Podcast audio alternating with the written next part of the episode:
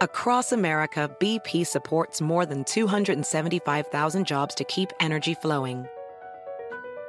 Jobs like building grid scale solar energy in Ohio and producing gas with fewer operational emissions in Texas. It's and, not or. See what doing both means for energy nationwide at bp.com slash investing in America. Is America's primary system working? Is the Electoral College still the best process for electing a president? Could a third party candidate ever be successful? In a new season of You Might Be Right, former Tennessee governors Bill Haslam and Phil Bredesen gather the country's top experts to explore these issues and more as we approach the 2024 presidential election. Listen to You Might Be Right, a new podcast from the Baker School at the University of Tennessee, available now wherever you get your podcasts. Hola, ¿qué tal? Muy buenas noches. Me da muchísimo, muchísimo gusto saludarlos y estar con todos ustedes. Gracias por acompañarnos. Yo soy Felipe Cruz, el Philip, y estamos transmitiendo a través de este canal que se llama El Philip.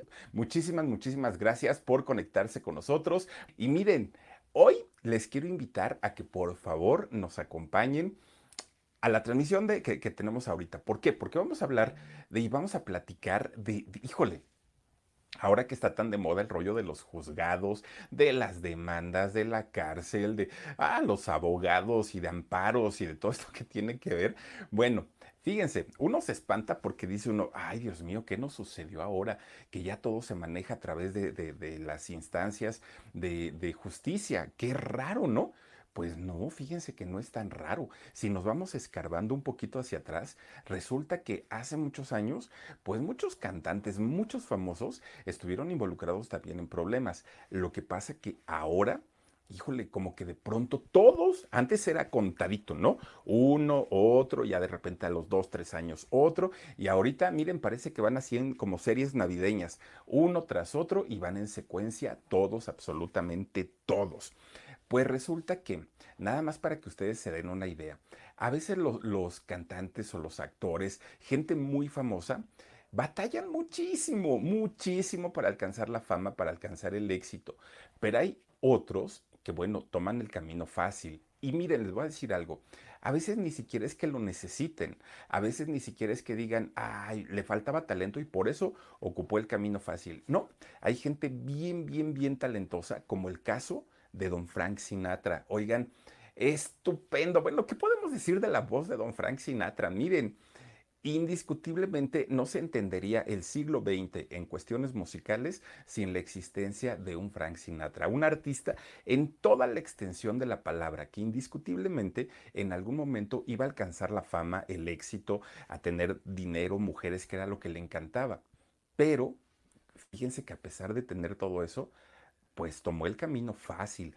Y no fácil, muy, muy, muy, muy fácil. Tuvo problemas con la justicia, no una, muchas, muchas, muchas veces y se le relacionó a varios hechos, pues digamos que no muy legales, que digamos bastante, bastante turbios a don Frank Sinatra. Fíjense ustedes que también de lo más recordado de, Frank Sinatra fue aquel dueto que hizo con Luis Miguel en el año 94, 1994, en donde Frank Sinatra hace un disco de duetos e incluye a las mejores voces de todo el mundo. Claro, se podía dar el lujo para poder hacerlo, ¿no? Pues miren, uno de esos personajes fue Luis Miguel, que en la serie lo pintaron, ya sabrán, ¿no? Eh, poniéndole pues mucha crema a sus tacos. En realidad Luis Miguel en algún momento dio una entrevista donde dijo que todo había fluido de manera maravillosa, que no había habido contratiempos, que Frank Sinatra muy buena onda, todo lo describió muy bien. En la serie pintan todo lo contrario, que este Miguel Alemán Magnani hoy prófugo de la justicia.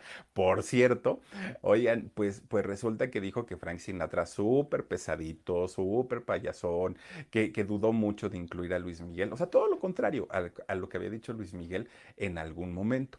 Pero, ¿quién fue en realidad Frank Sinatra? En el lado artístico, bueno, grande. Pero en el lado personal, oigan, un, un personaje de verdad polémico, controvertido y que tuvo muchas historias bastante, bastante truculentas desde el momento en el que nace. Imagínense ustedes, una, una situación de, de, verdad bastante, bastante complicada. Miren, su nombre real es Francis, bueno, fue Francis Albert Sinatra.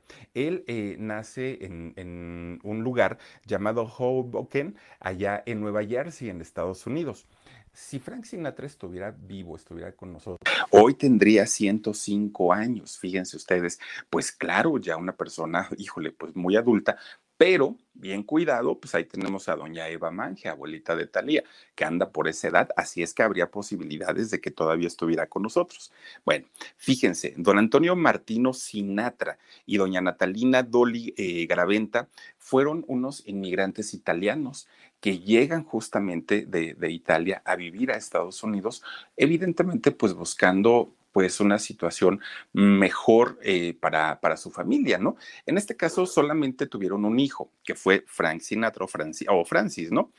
Fíjense ustedes que el padre, que ahí lo tenemos, su papá, don, don este, Antonio, Antonio Martino. Él fue bombero allá en Estados Unidos. También tuvo un negocio que atendía junto con su esposa, con doña Natalina. Tenían una taberna, una cantina o una cervecería, ¿no? Y la atendían allá en Estados Unidos. Y también, fíjense que era muy aficionado al boxeo. Le gustaba muchísimo, muchísimo a don Antonio el, el, rollo del boxeo y se dedicaron, bueno, se dedicó a eso en sus tiempos libres. Digamos que lo hacía como de medio tiempo, nada más, el asunto del boxeo. Y su mamá de Frank Sinatra, fíjense ustedes, doña Natalina, ella era partera a eso se dedicaba, dedicaba a traer bebés al mundo. Acordémonos pues que en aquellos años, hace, hace pues prácticamente, híjole, pues ya un siglo, poquito más de un siglo, resulta que no había tantos médicos, muchísimo menos especialistas en ginecología, en obstetricia, pues no, realmente había poquitos. Entonces doña Natalina era una partera y se dedicaba justamente a asistir a las mujeres a traer a sus hijos al mundo. Y también fíjense que ella fue portavoz del partido político de Estados Unidos de los demócratas. Ella pues estaba muy, muy, muy metida en el rollo de la política. Miren, resulta que doña Natalina llegó a estar en la cárcel, la, la llegaron a encarcelar porque ella como partera fíjense ustedes que eh, asistía a abortos clandestinos a las chicas que en aquella época pues no querían salir embarazadas, estaba muy mal visto, bueno, socialmente era un delito, ¿no? Que una chica eh, quedara embarazada sin eh, ser casada, sin tener un esposo. Y entonces, ¿qué era lo que pasaba? Que resulta que doña Natalina, pues clandestinamente las asistía para que las chicas pudieran abortar y de esta manera, pues ellas quedaran finalmente libres del compromiso. Claro, siendo un delito, en muchas ocasiones, en muchas ocasiones, la agarraron en la movida y vámonos para la cárcel, porque pues obviamente esto no estaba permitido, hasta que finalmente ella se embaraza de su único hijo, de, de Frank. Fíjense ustedes, resulta que se embaraza y tiene su embarazo dentro de todo pues normal, pero ella veía que su pancita estaba más grande. De hecho, ella pensaba que iba a tener gemelitos, porque decía, ay, caray, no es normal que esté tan, tan barrigoncita, ¿no? Y entonces resulta pues que ella se empezó a cuidar mucho precisamente por el peso que estaba cargando. Bueno, fíjense, resulta que ella, ella siendo partera y teniendo la experiencia, no le supo medir y no le supo calcular el momento en el que iba a dar a luz. Y entonces un día que andaba en su cocina, andaba ahí en su departamento y estaba cocinando, miren, le empiezan los dolores a la señora, pero pues ya se imaginarán. Entonces empieza ella con, con, una labor de parto, pero era tan intenso el dolor que ya no pudo ni siquiera llegar a su recámara. Y entonces ella solita, pues ahí empieza, ¿no? Con, con su labor, pero le hablan a, a, un médico. Entonces el médico llega y empieza a asistir el, el parto pero resulta que la señora, por más intentos que hacía, pues el chamaco se negaba, ¿no? Decía, no, no, no, todavía no quiero salir, todavía quiero estar allá adentro un rato. Miren, pues empieza a dar señales de que ya iba para afuera el chamaco, pero nomás no podían y no podían. Pues el doctor en ese momento ya porque, porque tenía de, eh, angustia de que ya era mucho tiempo que la señora estaba en labores de parto y no nacía, pues agarra los forceps, estas pinzas especiales, ¿no? Que utilizan los médicos y sobre todo los médicos que se dedican a, traer bebés al mundo, son como estas pinzas que agarran de la cabeza al chamaco y miren, lo empieza a jalar, a jalar, a jalar, a jalar, a jalar, hasta que finalmente nace el chamaco. Bueno, lo ponen en la báscula. Ay, Dios mío, seis kilos pesó. Imagínense ustedes, pues por eso la pobre señora no podía, estaba pues angustiada y estaba aparte con, con unos dolores tremendos. El problema era que este niño, que obviamente fue, fue de sexo niño, ya tenía mucho tiempo que estaba en el vientre de su mamá y no podía salir, estaba prácticamente atorado. Entonces cuando sale, sale de color azul, pero azul oscuro no respiraba absolutamente nada y por más que le hacían, le, daban golpecitos, no reaccionaba ningún impulso, nada, nada, nada. Entonces el doctor lo declara muerto ya no hay nada que hacer. El niño, pues, pues aparte de que vino muy grandote, este, pues no respira, nació ahogado y pues esto fue a consecuencia, obviamente, del tiempo que estuvo sin poder salir.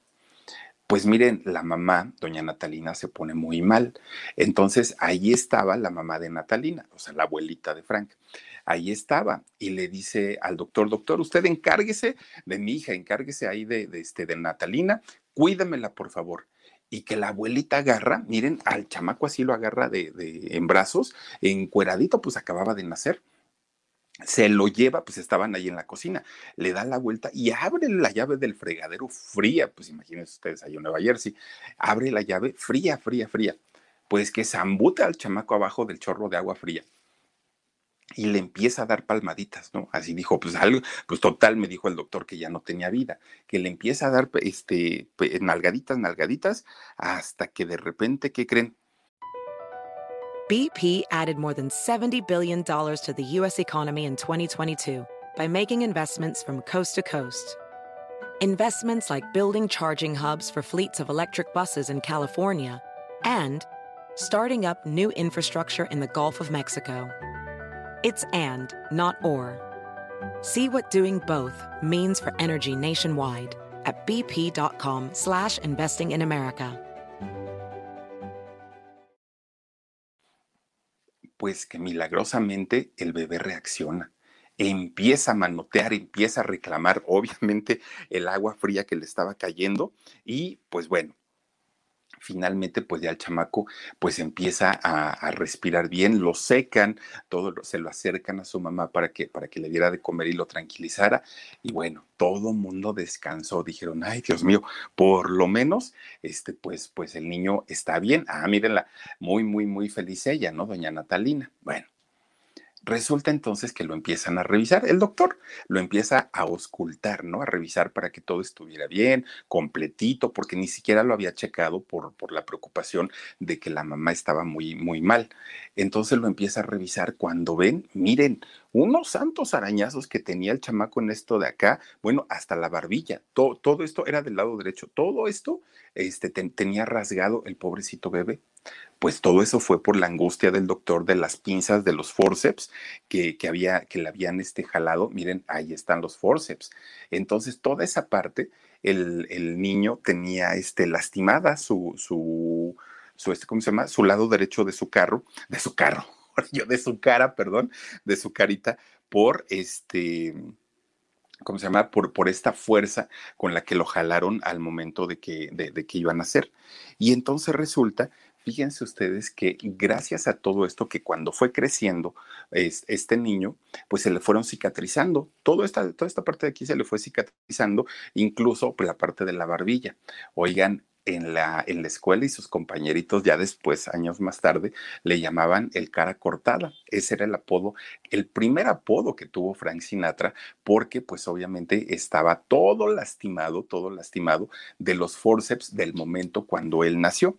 Bueno, pues miren, resulta que, ya regresando otra vez a, la infancia, pues hagan de cuenta que los papás estaban muy, muy, muy asustados porque habían declarado que su hijo había nacido muerto.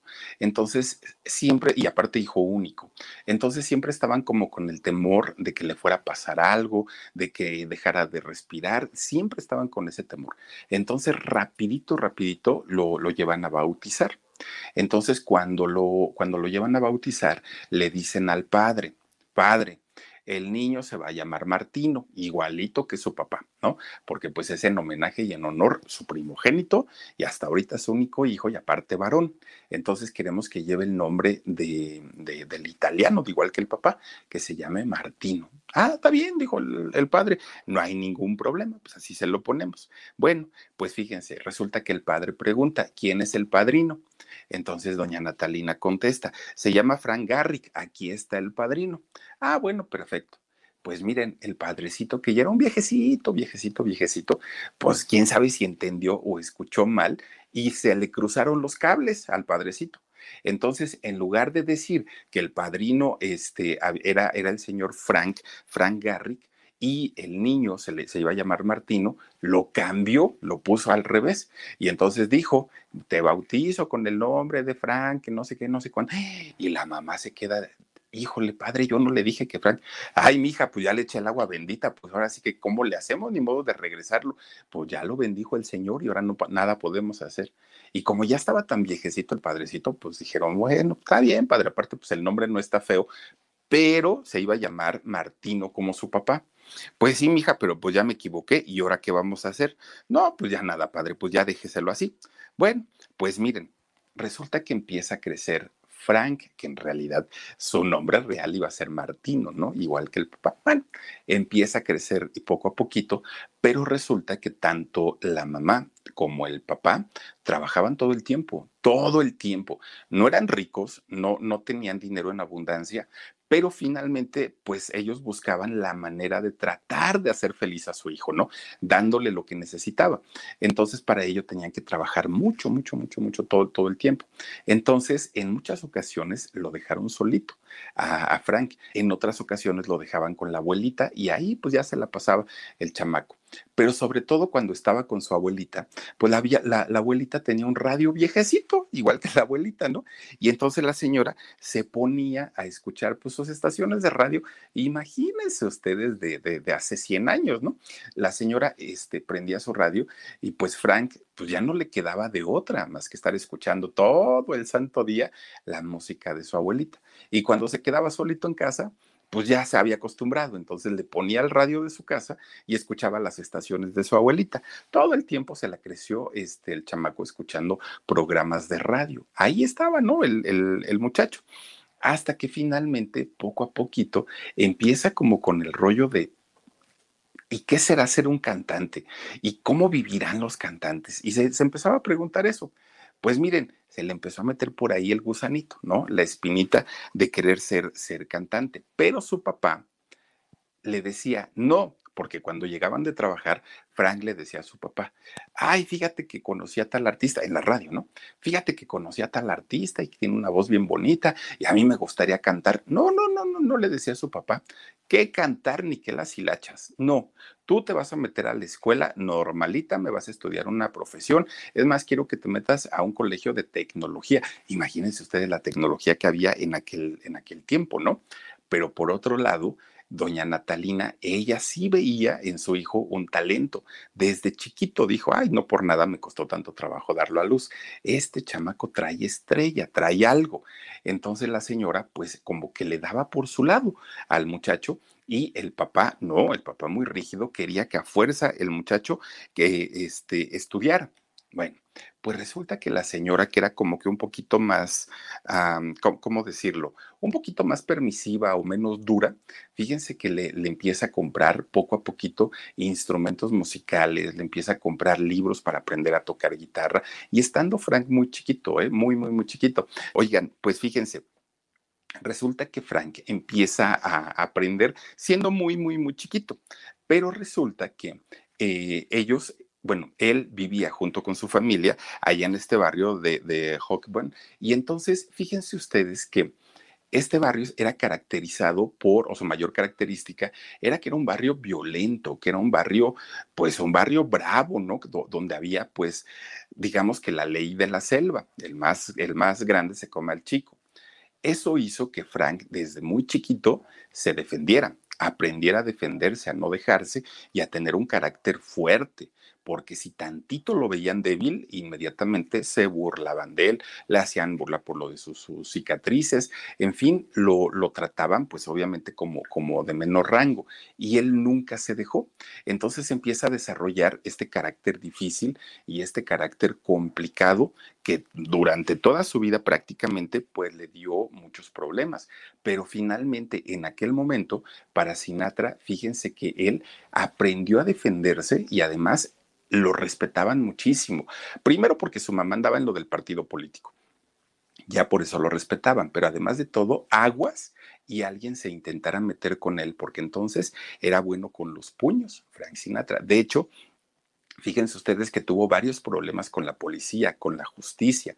Nunca a un nivel de, de, mm, bueno, no nunca, hasta ese momento, no a un nivel de delincuencia como tal, pero sí con faltas, con faltas menores.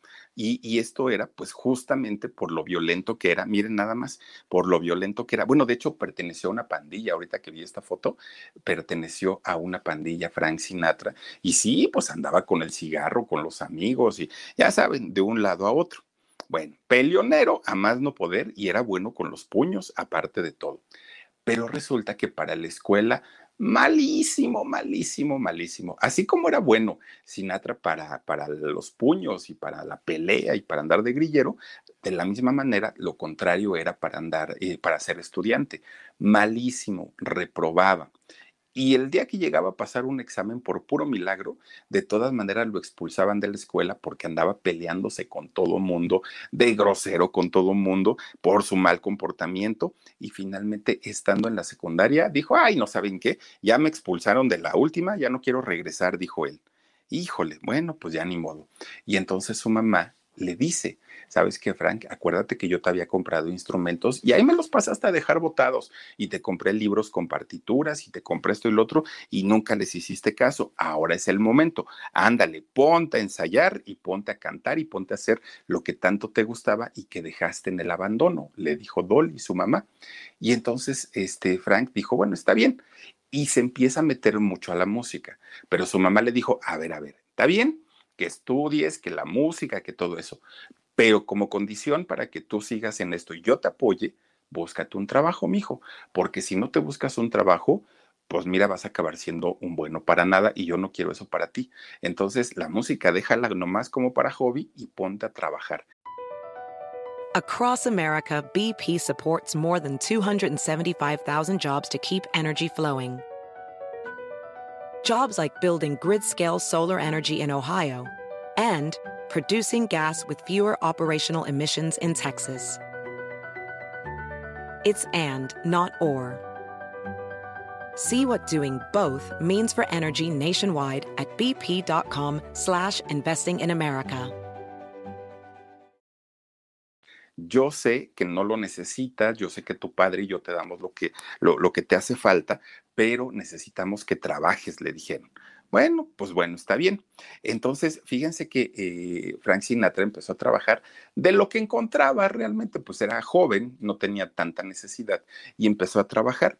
Pues miren, a la par que ensayaba sus instrumentos, a la par que trabajaba, a la, a la par que se juntaba con sus amigos vagos, porque también lo hacía con aquellos de la pandilla, que justamente cuando se juntaba con estos amigos de las pandillas, Frank sacaba su guitarra y se ponía a cantar.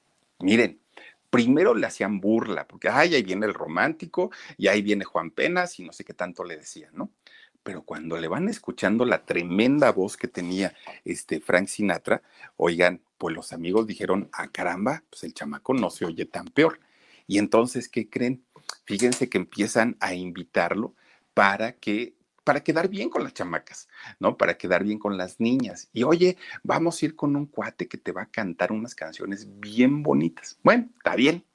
Primero lo hizo como para complacer a los amigos y que los amigos pues lo tuvieran ahí como, como en alta estima, ¿no? Pero ¿qué creen? Resulta que ya después, oigan, miren, las muchachas se van dando cuenta que Frank Sinatra en realidad, pues feo, feo, no era, decían las chamacas, ¿no? Y aparte de todo, bueno, tenía unos ojazos azules Sinatra, pero que llamaban muchísimo, muchísimo la atención. Y entonces las niñas, las muchachas, empezaron a ver en él, pues obviamente, a un muchacho galán, a un muchacho guapo, y lógicamente, pues empezaban a coquetearle. Y ahí Frank Sinatra conoció otra de sus grandes pasiones, las mujeres. Pero aparte de todo, miren, lo que sea de cada quien tenía un gusto exquisito para las mujeres, Frank Sinatra. Todas con las que se relacionó, mujerones, pero mujerones, ¿no? Así de, de, pies a cabeza. Y entonces, pues empezó a ser el popular de allá de, del barrio se empezaron a hacer, eh, se empezó a hacer él el popular y era buscado sobre todo por las jovencitas. De hecho, tuvo varias novias, digamos, entre la adolescencia y la juventud, varias, varias este, novias, hasta que conoció a Nancy Barbato. Nancy Barbato, una muchacha también muy, muy, muy guapetona, a ella la conoció en 1934 la conoce y le gusta, pero le gusta más que todas las otras eh, chicas con las que él había salido. Entonces se hacen novios, ¿no? Nancy y, y Frank. Inician un romance y seis años después el romance termina en matrimonio pues aparentemente todo, miren, súper bien, muy, muy, muy bonito, muy padre. Tuvieron tres hijos, tuvieron a Frank Jr., a Nancy Jr., también eh, como el nombre de la mamá, y a Tina, fueron los tres hijos que, que tuvieron. Pero resulta que Sinatra, pues siendo galanzón, eh, teniendo pues su pegue y con esa extraordinaria voz que tenía, miren ahí con sus hijitos, con la extraordinaria voz que tenía, oigan, pues no faltaba la muchachita que también le echaba los ojitos. Y el otro, siendo coscolino, pues miren, empezaron las infidelidades, pero no una, era una tras otra, tras otra, tras otra, tras otra, tras otra. Y, aparte de todo, ya era como, como muy como, como, muy, ay, ¿cómo decirlo? Para no decir cínico, no encuentro la palabra, pero eso era, ¿no? Este, ya, ya era como muy evidente, ya no se cuidaba, ¿no? Ya le valía gorro que, que su esposa, que Nancy, supiera, se enterara, lo vieran, ya era lo de menos para Frank. Entonces, eh, pues aguantó mucho Nancy, aguantó descarado, gracias Dani, descarado. Y entonces aguantó mucho, mucho, mucho, mucho, mucho, mucho, hasta que miren, le llenó, como decimos en México, el buche de piedritas y estalló. El vaso que derramó, no, la gota que derramó el vaso fue cuando, pues miren, la prensa y todo el mundo hablaba muchísimo del romance que tuvo eh, Frank Sinatra con Ava Gardner, esta eh, importante actriz también de, aquella época, muy guapa, y que Frank pues ni siquiera se cuidaba, ni siquiera era el rollo de que no me vea mi esposa o que no se entere, ya le valía gorro. Ahí fue cuando su esposa Nancy dijo, ¿sabes qué, mijo? Te aguanté mucho, te soporté mucho, pero ahí te ves, me quedo con mis hijos y hasta aquí, lo, hasta aquí la dejamos, ¿no? Y entonces, fíjense ustedes, el divorcio resulta que lo concretan por ahí del año 50, pero desde el 1945 ellos ya eran pareja, está Ava y, Frank Sinatra. Entonces, pues imagínense nada más. Cuando, cuando este, su esposa Nancy le pide el divorcio, dentro de los argumentos que mete es que había recibido crueldad mental, mm, eh, múltiples infidelidades y violencia intrafamiliar. Además también, fíjense ustedes que resulta que justo antes de que se divorciaran, Frank Sinatra y Nancy, justo, justo antes, resulta, fíjense ustedes que Frank Sinatra sabía que su esposa Nancy era pariente de un personaje llamado, este, ay, ¿cómo se llamaba? Eh, Babe, Babe Garavente, el, nombre de este personaje, familiar de Nancy. ¿Quién pasaba a ser este personaje llamado Babe Garavente? Bueno, él trabajaba con uno de los mafiosos, pues más importantes de allá en Estados Unidos, Willy Moretti. Willy Moretti era el jefe de la, del jefe de la mafia allá en Nueva York. Y entonces resulta que antes de que se divorciara de Nancy, Frank Sinatra siempre eh, preguntaba por él. Oye, tu pariente, este señor, ve, este, bebe, eh, Babe, perdón, ¿qué pasó con él? Y entonces Nancy le hablaba de él. Pues ahí anda y no sé qué ha hecho y todo. Ay, invítalo a la casa, tráelo, nos vamos a echar unos tragos con él y aquí canto y no sé qué y no sé cuánto. Pues resulta que se termina siendo muy, muy, muy amigo de, de Babe eh, Garavente, muy, muy, muy amigo. Pues bueno, se da el divorcio finalmente con, con Nancy, pero Frank ya era muy amigo del pariente, de este señor Babe. Bueno, pues, pues Nancy no se iba a quedar así como que, bueno, ya le pedí el divorcio y tan tan, no, pues obviamente ella sacó su, su, buen dinerito, obviamente ella se protegió ella y sus hijos y hasta ahí quedó, digamos, la fiesta en paz. Pues resulta que por qué caramba Frank se acercó a este hombre Babe, porque sabía de la relación que tenía con el mafioso, con este Willy Moretti. Pues resulta que a tanto y tanto y tanto y tanto le dijo, preséntamelo, preséntamelo, lo quiero conocer, este, soy admirador, no sé qué, no sé cuánto, Frank. Y entonces eh, resulta que este personaje, este Babe, le pre, o ¿no? Le, este, le presenta a su jefe, a Willy Moretti. Miren, pues obviamente Frank Sinatra queda encantado, ya, ay, qué gusto conocerte, este, me han hablado mucho de ti, no sé qué, hagan de cuenta que Moretti era el artista y Frank el fan. ¿no? Así tal cual. Y entonces resulta que terminan en una amistad tremenda, tremenda, tremenda, este gran mafioso con Frank Sinatra. Y entonces, pues obviamente a partir de ahí Frank se da cuenta de todos los beneficios que le podía traer juntarse con una persona de, pues de este nivel. De entrada, Frank Sinatra, si ya era respetado y por su mal carácter, bueno, pues a partir de ahí, sabiendo, a sabiendas de la amistad que tenía con este señor Willy Moretti, pues obviamente el respeto que la gente le tenía, uff, era muchísimo mayor, muy, muy, muy grande. Bueno, pues resulta que siendo ya tan amigos estos dos personajes, Frank Sinatra le pide un favor a Moretti fíjense ustedes, le dice, oye, fíjate que aquí en Nueva York hay una banda, una banda, una orquesta muy famosa y muy importante. Seguramente tú no lo sabes porque pues tú no te dedicas a la música, pero yo sé que sí. El que dirige esa banda se llama Tony Dorsey. Entonces, Tony Dorsey, fíjate que es pues muy especial para contratar a sus músicos y a sus cantantes. Y a mí me encantaría estar en esa banda. Y entonces Moretti, el, mafioso, pues se queda como, ¿y yo qué puedo hacer, Frank? No, pues es que tú entre tus contactos a lo mejor hablas con él y mira, pues dile que yo sé cantar y, y háblale bonito de mí y a lo mejor me recibe. Ah, está bien, no te preocupes, le dice el mafioso Moretti. Pues ahí tienen que este, este señor la habla finalmente, ¿no? Con, con este señor y lo presiona, lo presiona, lo, presiona a Dorsey hasta que Dorsey dice, bueno, está bien, le voy a dar un chance a este muchacho, yo no lo conozco, pero tú dices que es bueno, adelante. Entra como los grandes a la banda de, de Dorsey, finalmente Frank Sinatra. Pues ya queda muy agradecido, todo está muy bien, no sé qué, no sé cuánto. Pero después Moretti, el mafioso, le dice a Frank Sinatra, bueno, mijo, yo ya cumplí, ya te metí ahí al grupo con Dorsey, este, ya ahí te va a hacer famoso y todo, pero ahora yo te voy a pedir un favor, ¿no? Pues dime, ahora sí que lo que tú ordenes, Moretti, yo estoy para servirte. Across America, BP supports more than 275,000 jobs to keep energy flowing.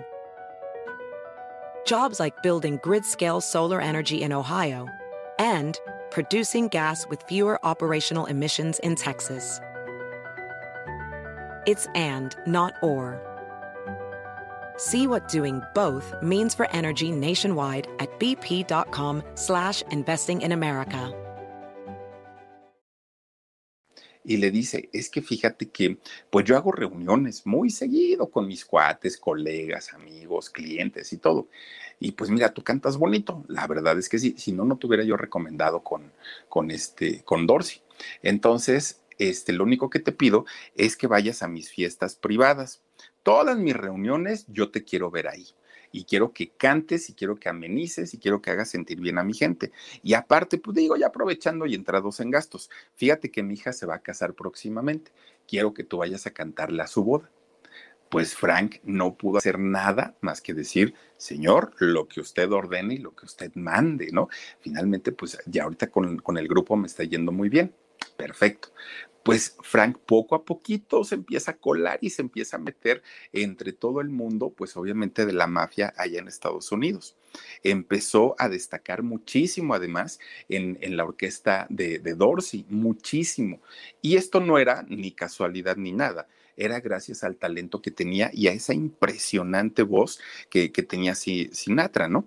Y entonces fíjense que estando justamente en este grupo es cuando Sinatra es invitado, ahí se lo invitan para hacer una película en, en Hollywood, obviamente, Las Vegas Nights ahí es donde eh, arranca su carrera como actor, eh, Frank Sinatra, y bueno, él feliz de la vida, él encantado, porque además esta faceta de, actor le encantó, le gustó muchísimo, pero él sentía que también era el momento de ser solista, el momento de, de, iniciar una carrera ya en solitario, sin el grupo, sin la banda.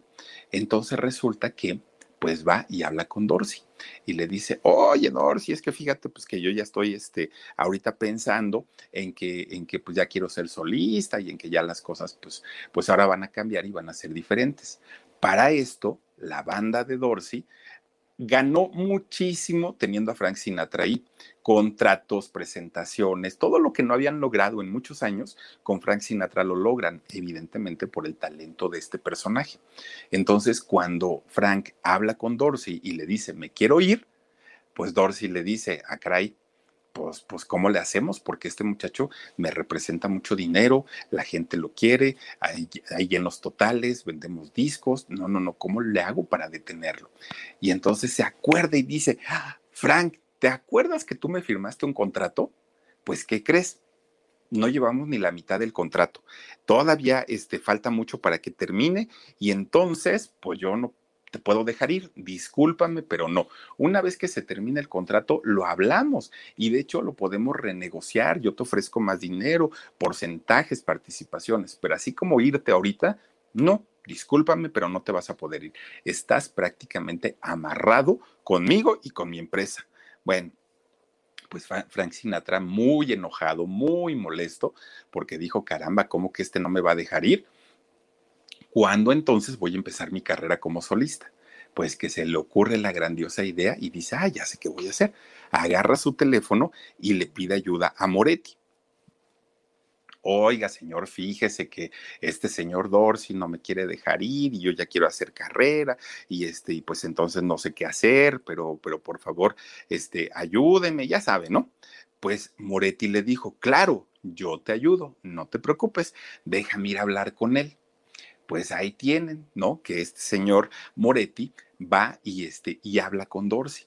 Amablemente, educadamente, todo un caballero, le dijo, oye Dorsey, mira, me voy a sentir muy, muy, muy feliz si tú le das su libertad con el contrato a, a, Sinatra. Él es mi amigo. Entonces te lo agradezco mucho. Yo sé que lo vas a hacer, que no vas a tener ningún problema. Muchas gracias. Oigan, ¿Cómo creen ustedes que Dorsey se iba a negar? ¿Cómo creen que le iba a decir que no a Moretti? Si todo esto se lo dijo en un tono tan amable, tan buena persona, pero con un pistolón aquí en la cabeza.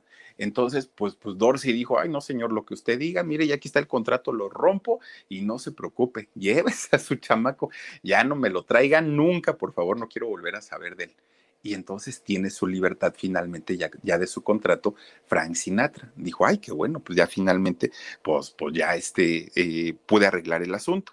Bueno, pues miren, Frank Sinatra inmediatamente casi de, haber salido de la empresa de, de Dorsey, inmediatamente firma un contrato con Columbia Records, esta compañía disquera mundial, y entonces pues ahí empieza ya su carrera como solista. Imagínense ustedes nada más el nivel de cantante de Frank Sinatra y la Columbia Records, pues encantada de la vida de tener entre sus filas a un personaje de este nivel y de esta calidad. La fama de, de Sinatra empieza a subir, a crecer como la espuma y le va bien grababa Sinatra en, aquel, en aquellos años un promedio de 24 canciones por año. Y el, la mayor cantidad de público que había generado Frank Sinatra hasta ese momento era un público femenino, casi, casi, oigan, público femenino que iba a sus presentaciones, que compraba sus discos, que lo querían, que le pedían autógrafos. Era una obsesión que tenían las damas con, con el señor. Miren, en promedio ganaba Frank Sinatra en aquellos años un millón de dólares al año. Pues a lo mejor decimos, ay, qué poquito. No, hombre, nosotros para llegar a un millón de dólares ni en la vida, ¿no? Y en el caso de él, al año ganaba un millón de dólares en aquel momento Frank Sinatra. Bueno, pues ya estando en los cuernos de la luna, siguió haciendo este cine, siguió cantando, salía en todas las portadas de las revistas de las más importantes allá en Estados Unidos y hasta tuvo su propio programa de, radio, fíjense ustedes, allá en Nueva York, el show de Frank Sinatra. Imagínense que él mismo presentaba su música, sus canciones, pues era un agasajo para toda la gente que lo veía y que, y que lo escuchaba en aquel momento. Pero Frank Sinatra para ese momento ya se había dado cuenta que el juntarse con la gente de la mafia lo hacía llegar más rápido a cumplir sus objetivos, que probablemente si lo, si lo hacía de una manera normal, le iba a llevar el triple de tiempo, pero juntándose con toda esta gente, no, bueno, pues era muchísimo más, más rápido. Y entonces empieza a ampliar toda su red, ¿no? De, contactos, de conexiones y, todo eso. Pues bueno, resulta que un día Frank Sinatra se encuentra a un amigo de su infancia, de su juventud, bueno, de cuando eran niños, y, lo ve y dice, ahí sí será, no será, me atreveré a hablarle, no, no, no. Me... Total, ahí va Frank, ¿no? Y le habla un muchacho llamado Joe Fichetti. Y entonces habla con él, ¿qué onda, mi yo? ¿Qué has hecho? Mira, que tantos años, ya saben, esas pláticas de cuando encuentra uno a los compañeros de la escuela, qué viejo te ves, qué gordo te ves, pues así como nos decimos siempre. Y resulta que este muchacho le dice, ay Frank, lo que tengo que contarte, te lo voy a decir, pero mira, nomás porque yo sé que tú eres famoso y no lo vas a andar divulgando, pero no lo vais a decir a nadie, a nadie, a nadie. ¿Has escuchado hablar alguna vez, Frank, de un personaje, de un personaje llamado Charlie Lucky Luciano? Y le dijo Frank, pues me suena el nombre, no muy bien, pero me suena. Y dice Frank, pero ¿sabes qué se me hace que es como uno de los chicos malos? Y entonces le dice Joe, dijo, le dice que crees que sí. Él es el líder, Frank, él es el líder de una organización que se llama el Sindicato Nacional del Crimen aquí en Estados Unidos. Pues Frank Sinatra luego, luego por dentro dijo, ay Dios mío, este me lo tiene que presentar a la da fuerza. Y entonces Frank todavía se hizo así como el digno, ¿no? Pero ¿cómo es que andas en esas cosas metido? Mira, este, no, no, no, salte de ahí porque el crimen no, no, nunca paga bien y todo. Pero por dentro estaba que le zapateaba porque se lo presentara. Hasta que finalmente, miren, Frank Sinatra lo pudo conocer, pero este sindicato, el sindicato del crimen, apoyaba a otras organizaciones, como era la mafia de los Estados Unidos, como era el sindicato del crimen judío, como era la Cosa Nostra y la mafia siciliana. Nada más imagínense, ¿no? O sea, en, qué nivel estaba ya Frank Sinatra. Bueno, pues finalmente Frank logra conocer a este personaje, este Lucky Luciano. Y entonces Frank Sinatra, pues ya se, ya se consideraba, ya se sentía el más grande y el más importante, ¿no?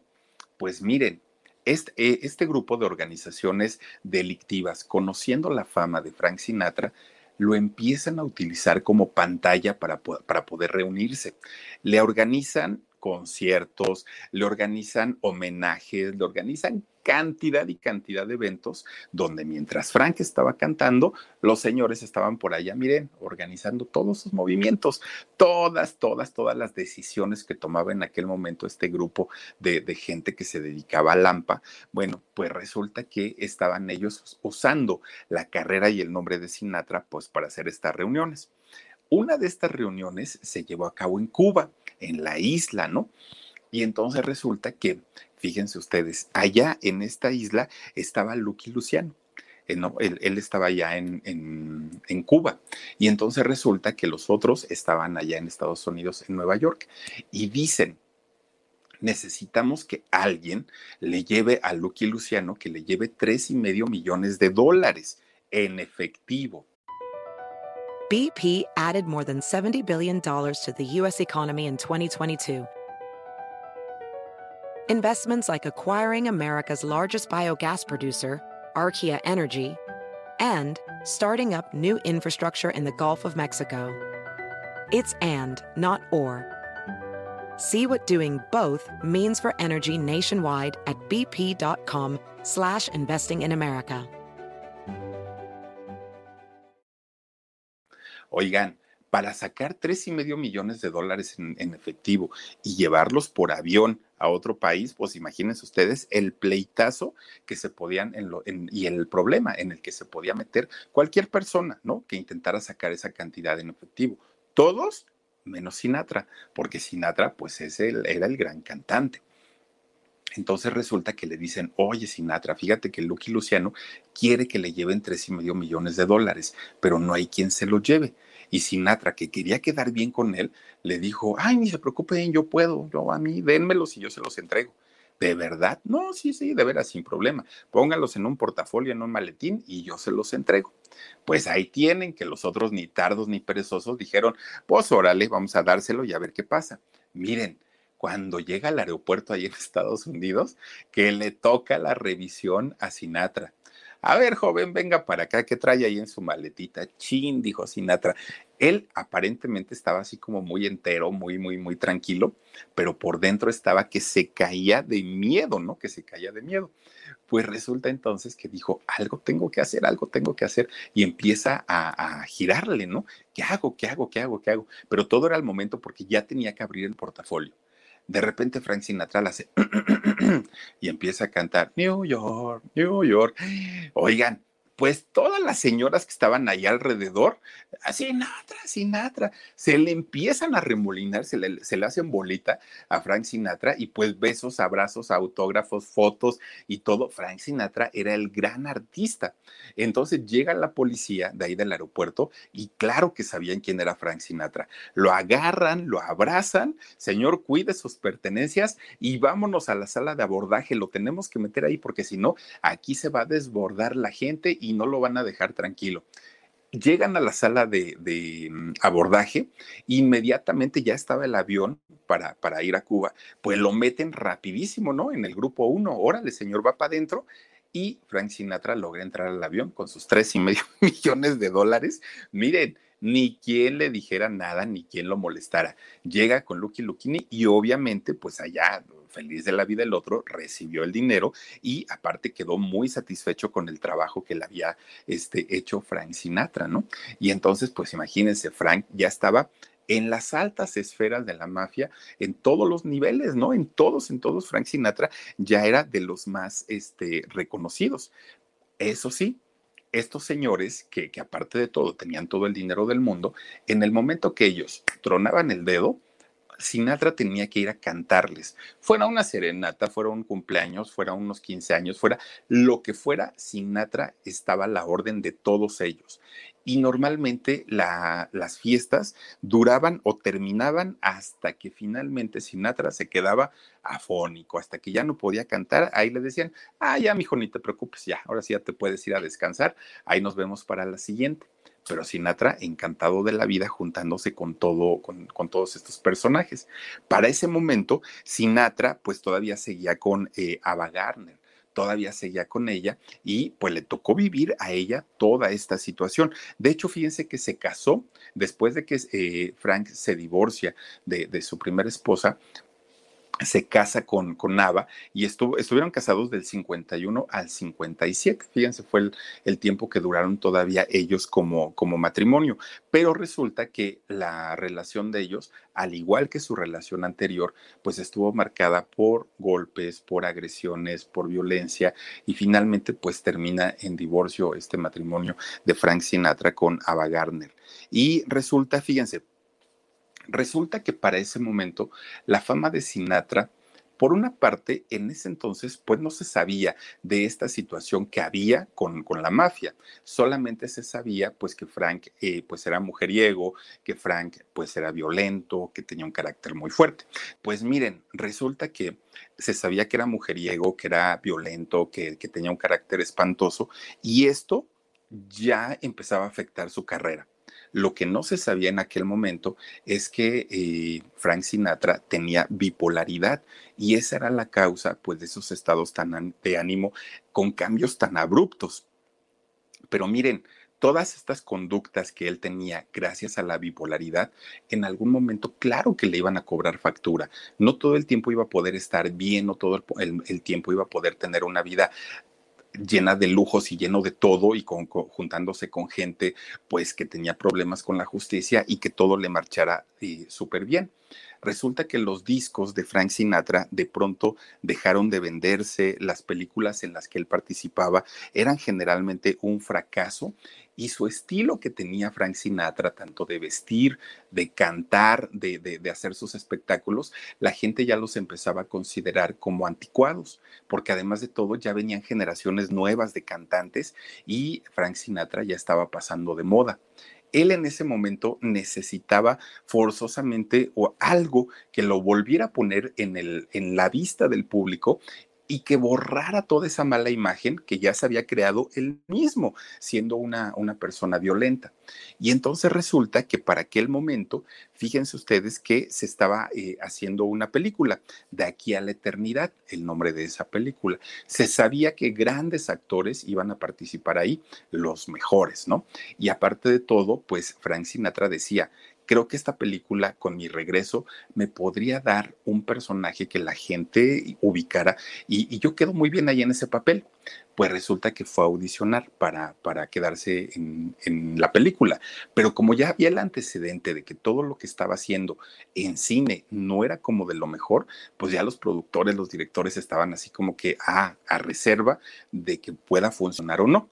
Miren, resulta que el director de esa película dijo, está bien, que participe Sinatra. Pero el productor dijo, no, no, no, no, no, ni lo quiero ver por aquí, ni paseándose en los foros, ni nada, nada, nada. Este señor no entra. Y entonces, miren, empiezan a tener entre el productor y el director una discusión de que sí, sí, de que sí, no, de que sí lo dejamos. Y Sinatra dijo, ay, yo no sé ni para qué se pelean si todo lo puedo arreglar con una llamada de teléfono. Dijo, pues total, ni siquiera la decisión la tienen ellos. La decisión viene de más arriba. Y entonces resulta que Sinatra, fíjense ustedes, que eh, pues empieza a tratar de resolver ese conflicto y lo que hace es llamarle a Lucky Luciano, a su cuate el mafioso, y le dice, oye, es que fíjate que pues quiero entrar en una película, pero me están poniendo peros y entonces no sé qué hacer y todo. Ah, pues Lucky Lucky le dice, no, ni te preocupes, Lucky Luciano, ¿no? Le, le dice, no, ni te preocupes, Frank, ahorita lo resuelvo le habla Luciano a uno de sus, de sus trabajadores, de sus muchachos. Y entonces le dice, oye, habla por allá con el productor de esta película y le dices que, yo te mando y te arreglas con él. Ah, sí, está bien, dijo el, el, muchacho, no pasa nada. Miren, pues resulta que le habla al productor, le habla por, por teléfono y le dice, oye, dice Lucky Luciano que tienes que meter a Sinatra en algún papel para tu película, sí o sí no, no es pregunta, no, no es este, a ver si puedes, nada, nada, nada, nada. Porque si no, pues ya te la sabes. Entonces Sinatra va, va a esa película. Ah, pues el productor dijo, pero por supuesto, si lo está ordenando el señor, cuenten con ello, le dijo. Pues ahí tienen que le dan un papel secundario, no un papel de reparto. Se lo dieron a Frank Sinatra. Miren, la película, un éxito total éxito rotundo. Pues nada más ganó ocho premios Oscar para que ustedes este, chequen. Entre ellos, mejor película, mejor director y ¿qué creen? Pues mejor actor de reparto. Resulta que ese actor de reparto obviamente era Frank Sinatra. ¿Pagaron por el premio? Pues quién sabe. Fue como, como pues digamos, legal, quién sabe. O, metió la mano por ahí el señor Lucky Luciano, pues quién sabe, pero finalmente Frank Sinatra gana su primer premio Oscar gracias a esa película. Pues miren, a partir, a partir, de ahí, Frank Sinatra se convierte en un icono de la cultura eh, de Estados Unidos. Musical y en cuestiones actorales era muy, muy, muy importante Frank Sinatra en aquel momento. Pues miren, esto lo aprovecha Frank de una manera, dijo, si no es ahorita, después no va a poder ser. Y entonces entra al Partido Demócrata, igual que su mamá. Entonces Frank ya ahora estaba en la política y eso ayudaba mucho para sus amigos que estaban pues en, otro, en otros rollos. En ese momento, fíjense ustedes que había un senador de, de, Estados Unidos que era una joven promesa en la política de Estados Unidos y que además quería luchar para ganar la presidencia de, de Estados Unidos. Pues resulta que este muchacho era nada más ni nada menos que John F. Kennedy. Frank Sinatra ya era parte de la política de, de su país. Y entonces empieza, el, Frank Sinatra siempre, siempre se movió. BP added more than $70 billion to the U.S. economy in 2022 by making investments from coast to coast. investments like building charging hubs for fleets of electric buses in California, and starting up new infrastructure in the Gulf of Mexico. It's and, not or. See what doing both means for energy nationwide at bp.com slash investing in America. buscando relacionarse con gente que pudiera apoyarlo o a quien le pudiera sacar algún tipo de beneficio. Entonces resulta que se empiezan a acercar, empiezan a tener conexión John F. Kennedy con Frank Sinatra, que además de todo, pues Frank ya era la gran estrella y Kennedy pues era el más, el más carismático de los contendientes en, en aquel momento. Pues miren, Joseph Kennedy, el papá de, de, de, de John, habla con Sinatra y le pide de favor que se presente en todos los eventos públicos en donde estuviera John F. Kennedy, que Sinatra, que tenía un arrastre y sobre todo con las mujeres, con las señoras, pues que por favor apoyara la candidatura de John F. Kennedy. Y Frank acepta, dijo, pero por supuesto, sabía que iba a ganar. Entonces dijo, claro, yo voy a estar ahí apoyándolo sin ningún problema y se hace muy amigo de la familia Kennedy, mucho, mucho, muy amigo, de los amigos más cercanos de, de la familia. Y de hecho, fíjense ustedes que le dijo a John, te voy a presentar a un personaje que nos puede ayudar en la campaña. Es muy, muy, muy importante y aparte, pues tiene su dinerito que puede meter aquí. Se llama Salvatore Gian, Giancana. Y entonces, eh, pues dijeron, sí, está bien, pues tú tráelo, preséntalo. Pues venía recomendado de, de Sinatra, ¿no? ¿Cuál era el problema? Pero resulta que este personaje llamado Salvatore era el jefe de la mafia en Chicago. Él controlaba todo lo que tenía que ver con juegos y apuestas clandestinas. Claro que estaba interesado en que John F. Kennedy ganara la presidencia de Estados Unidos y claro que le interesaba quedar bien también con, con Frank Sinatra. Pues miren, resulta que con la ayuda de, de, los amigos que le presenta este Frank Sinatra a Kennedy, Kennedy finalmente, pues no, no ganó, arrasó, arrasó este, en, en las elecciones contra Richard Nixon. Entonces, pues gana finalmente eh, eh, Kennedy y pues obviamente Kennedy queda, este, perdón, eh, Sinatra, queda muy complacido, muy, muy, muy complacido, porque, pues imagínense nada más, ya estaba ahora hasta arriba en la política de Estados Unidos. De hecho, Frank Sinatra fue quien le presentó a Marilyn Monroe al, presidente Kennedy por este, pues porque además le presentó a muchas otras chicas guapísimas, pero, pero la Monroe fue una de las que le presentó directamente a John F. Kennedy. Entonces, pues bueno, se hicieron grandes, grandes, grandes amigos y hasta ahí, pues digamos que las cosas iban bien, pero resulta que el presidente Kennedy eh, le presenta más bien nombra a, a, su hermano, a su hermano de nombre Robert, lo nombra como fiscal de la nación. Entonces, cuando la mafia junto con, con, este Frank Sinatra pensaron que iban a tener todo el respaldo y todo el apoyo de la presidencia de Estados Unidos porque los habían apoyado, pues resulta que no. Resulta que, que John F. Kennedy comienza pues una, eh, una persecución, una cacería en contra de todos los mafiosos de, de Estados Unidos, quienes inmediatamente le reclaman a Sinatra, oye, Tú tienes que responder, le dijeron, tú tienes que responder porque nosotros metimos dinero, nosotros estuvimos al tanto de lo que este señor este, pedía y tú nos garantizaste y ahora resulta que el Señor nos está atacando y nos está llevando al baile. Entonces, ¿qué óvole? Pues miren, Frank Sinatra trata de justificarlo de mil maneras, pero no podía. O sea, pues todo, todo, todo apuntaba que, a que los Kennedy estaban yendo en contra de, de la mafia pues decide este grupo de la mafia que, mm, Sinatra debía recibir un castigo ejemplar por esta situación. ¿De qué manera lo iban a castigar? Le iban a cortar las cuerdas vocales. Ustedes imagínense para un cantante con la voz de Frank Sinatra de pronto recibir la amenaza de que le iban a cortar las cuerdas vocales. Bueno, Sinatra lloraba, lloraba todo el tiempo. Pues miren, resulta que este señor Salvatore, el día que iban a, ejecutar el castigo, el día que le iban a cortar las cuerdas vocales, ese día pone un disco de Sinatra ahí en su casa y se da cuenta que pues era un, un sacrilegio pues dejar sin voz a un personaje tan talentoso.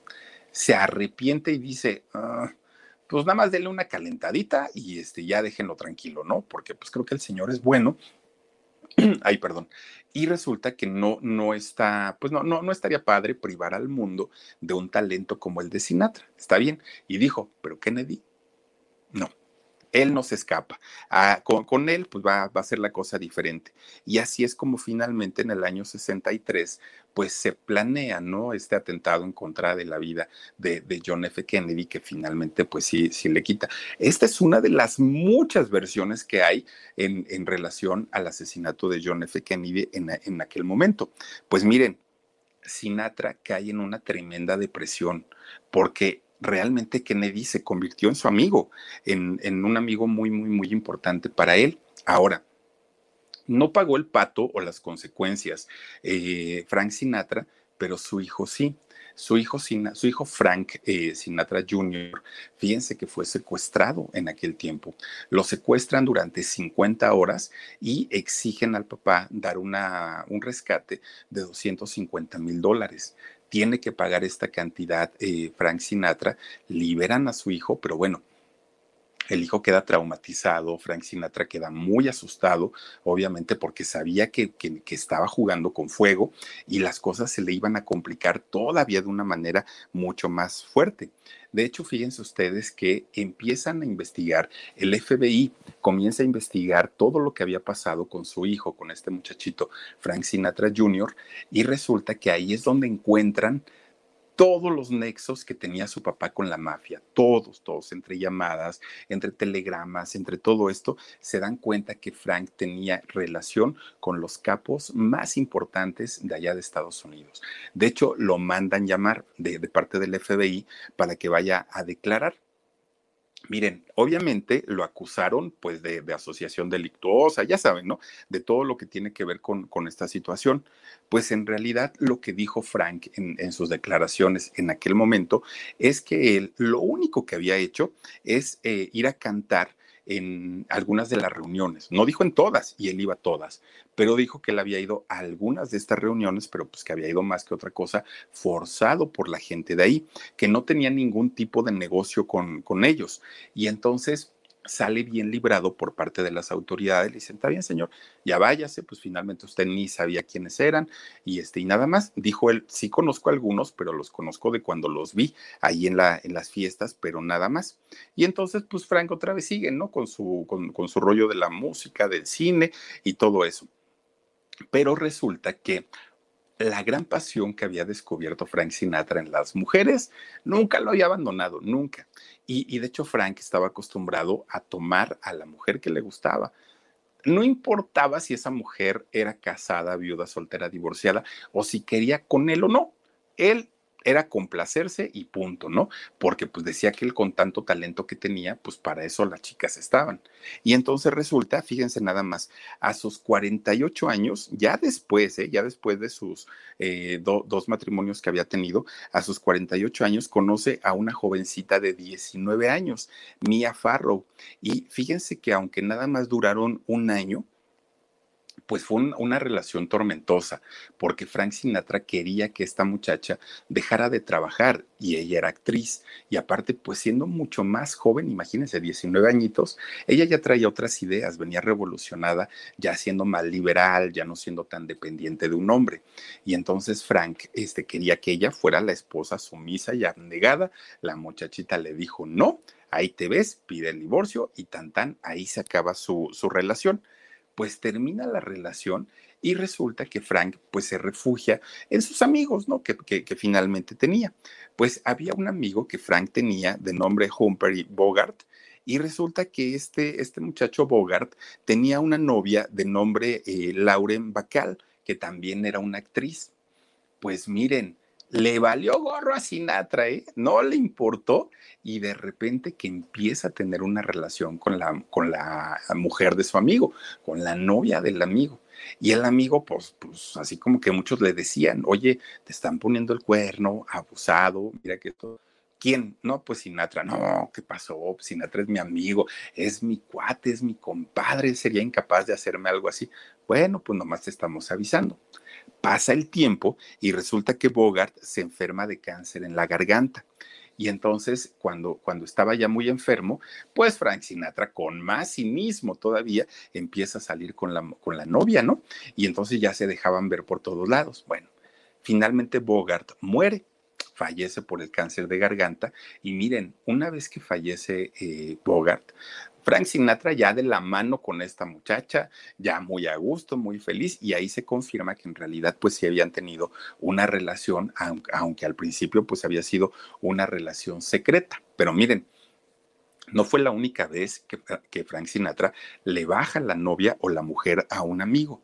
Resulta que James Kaplan también, eh, eh, este James Kaplan fue un eh, biógrafo que habló sobre pues todas las vivencias de, de Frank Sinatra y él decía que Frank Sinatra había tenido una relación muy formal y muy seria con Marilyn Monroe, la misma que le presentó a John F. Kennedy pues resulta que decían que su relación estuvo a punto de llegar al matrimonio, que estuvieron a nada de llegar al matrimonio.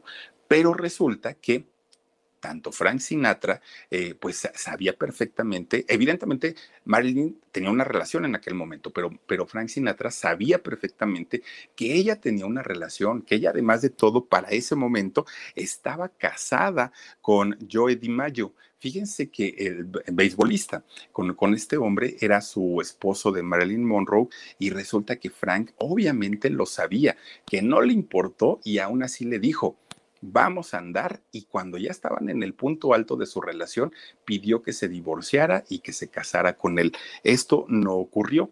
Pues bueno, cuando finalmente Marilyn Monroe muere, este personaje, Joe DiMaggio, fíjense que corrió a Sinatra porque Sinatra fue al funeral de, de, Marlene. Entonces lo vio ahí este Joy y lo, lo corrió y lo corrió de una manera fea, porque sabía que le había puesto los cuernos y además Joy y Frank Sinatra también eran amigos. Entonces, pues ya se había hecho de una fama tremenda, tremenda, tremenda. Pues con todo y la fama de mal amigo, de mujeriego, de mal carácter y de todo, conoció, miren qué guapa se ve ahí Marilyn Monroe, este, conoció a Elizabeth Taylor. Y fíjense ustedes que Elizabeth Taylor se obsesiona con Frank Sinatra. Es que canta maravilloso, es que es guapísimo, es que no sé qué, se obsesiona. Dicen que llegó a ser tanto el amor de Elizabeth Taylor por Frank Sinatra que se embaraza de él, queda embarazada. Frank Sinatra se entera de esta situación y la obliga a abortar porque no, quería tener un compromiso más allá de lo, de lo físico con ella. Y además, en ese momento, Elizabeth Taylor estaba casada y Frank Sinatra también. Entonces, pues la hizo abortar y hasta ahí quedó ese, esa aventura o ese romance en la vida de Frank Sinatra. Pues miren, Muchas parejas pasaron, muchas, muchas, muchas, algunas famosas, algunas no, pero finalmente hubo muchas, muchas, hasta que llegó una modelo y socialité de nombre Bárbara Max. Esta mujer fue la última pareja de, Frank Sinatra porque resulta que a los 83 años Frank Sinatra sufre un, un, ataque al miocardio, un ataque, un infarto y finalmente muere fallece Frank Sinatra y su última pareja fue esta chica, esta chica es socialité Bárbara Max. Fíjense ustedes que el deceso de, de Frank Sinatra fue el 14 de mayo de 1998 apenas había pasado poco tiempo, bueno, fueron algunos meses de la muerte de Frank Sinatra, cuando el FBI libera, da a conocer 1.275 páginas de, los archivos que tenían sobre las investigaciones de Frank Sinatra. Y ahí es donde salen todos los nexos, todos los nexos que tenía él con la mafia y no eran pocos y eran con los más altos y con los más grandes este pues mafiosos en ese momento de Estados Unidos. Algo que Frank Sinatra ni siquiera hubiera necesitado porque definitivamente con el talento que tenía oigan pues que iba a estar necesitando que alguien lo apoyara o que le echara la mano, nadie, nadie, pero él quiso tomar el camino fácil. Miren, grabó más de 100 discos, nada más para que se chequen entre eh, discos de estudio y en vivo hizo 56 películas entre, entre documentales y obviamente largometrajes y ganó tres premios Oscar. Un personaje muy importante, muy, muy, muy importante, muy talentoso, pero que desafortunadamente, pues no solamente se metió en rollos muy, muy turbios, además a su hijo, pues le costó un secuestro, fíjense nada más, y a él estuvo a punto de haberle costado el que le cortaran las cuerdas vocales.